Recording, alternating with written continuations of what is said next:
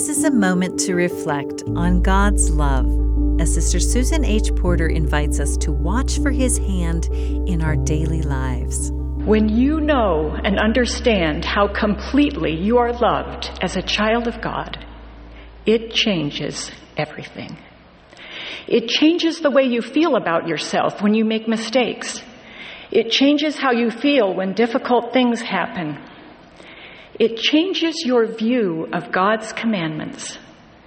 It changes your view of others and of your capacity to make a difference. Sisters and brothers, how can we receive the transforming power of God's love?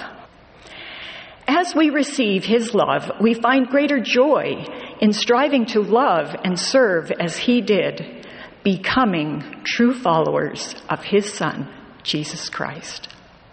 God's love is not found in the circumstances of our lives, but in His presence in our lives. We know of His love when we receive strength beyond our own, and when His Spirit brings peace, comfort, and direction. At times, it may be difficult to feel His love. We can pray to have our eyes opened to see His hand in our lives and to see His love in the beauty of His creations.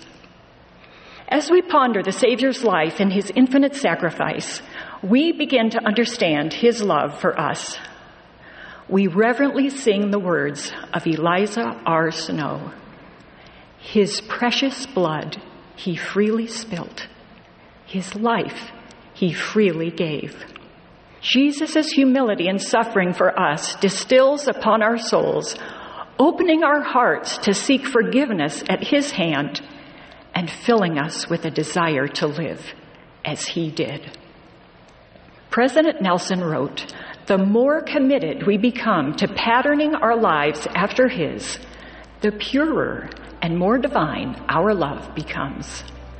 May we open our hearts to receive the pure love that God has for us, and then shed forth His love in all we do and are. That was an excerpt from Sister Susan H. Porter's talk, God's Love, the Most Joyous to the Soul. This is a moment to reflect.